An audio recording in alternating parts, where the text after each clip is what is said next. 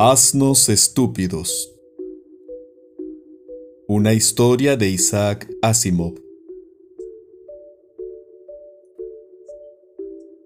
Narón, de la longeva raza rigeliana, era el cuarto de su estirpe que llevaba los anales galácticos.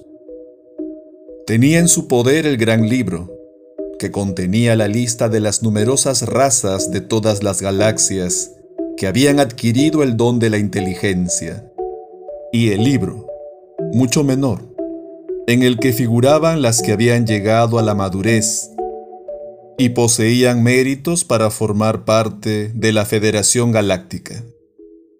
En el primer libro, habían tachado algunos nombres anotados con anterioridad los de las razas que, por el motivo que fuere, habían fracasado. La mala fortuna, las deficiencias bioquímicas o biofísicas, la falta de adaptación social, se cobraban su tributo. Sin embargo, en el libro pequeño, nunca se había tenido que tachar ninguno de los nombres anotados. En aquel momento, Narón, enormemente corpulento e increíblemente anciano, levantó la vista al notar que se acercaba un mensajero. Narón, saludó el mensajero. Gran señor. Bueno, bueno. ¿Qué hay? Menos ceremonias. Otro grupo de organismos ha llegado a la madurez. Estupendo, estupendo. Hoy en día ascienden muy a prisa. Apenas pasa años sin que llegue un grupo nuevo. ¿Quiénes son? El mensajero dio el número clave de la galaxia y las coordenadas del mundo en cuestión. Ah, sí, dijo Narón. Lo conozco. Y con buena letra cursiva, anotó el dato en el primer libro, trasladando luego el nombre del planeta al segundo. Utilizaba como de costumbre el nombre bajo el cual era conocido el planeta por la fracción más numerosa de sus propios habitantes. Escribió, pues, la Tierra. Estas criaturas nuevas, dijo luego, han establecido un récord. Ningún otro grupo ha pasado tan rápidamente de la inteligencia a la madurez. No será una equivocación, espero. De ningún modo, Señor respondió el mensajero.